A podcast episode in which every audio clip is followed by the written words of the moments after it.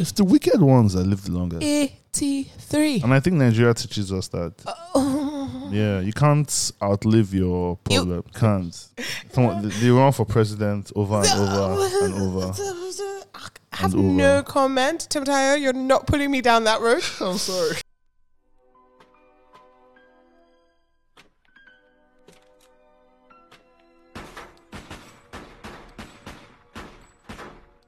Have you ever just felt like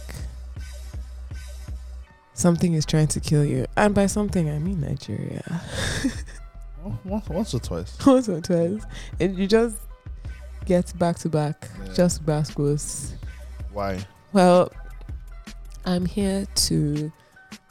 I mean, we're recording this live from a false castry, so We're also recording late because we do not have lights. yeah, those are the things that are trying to get us today.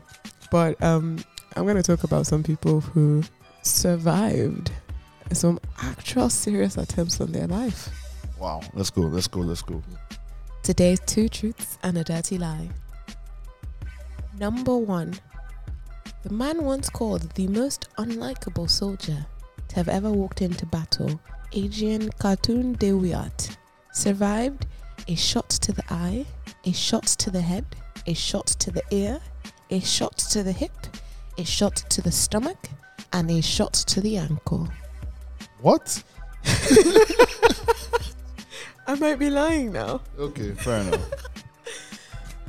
Number two, It's like when is not 50 Cent. Michael Malloy, also known as Mike the Durable, survived multiple murder attempts on his life by five of his friends, who fed him wood thinner, metal shavings, ran him over with a car, and threw him out naked onto the streets in the middle of winter. That's the four elements Uh, wood, metal. the car is air. Look at you. um, and survived all the attempts. Nice. And number three, the woman who holds the world record for surviving highest fall without a parachute 10,160 meters. Vesna Vulovic was a Serbian flight attendant whose plane was bombed mid air and um, she fell 10,000 feet and survived.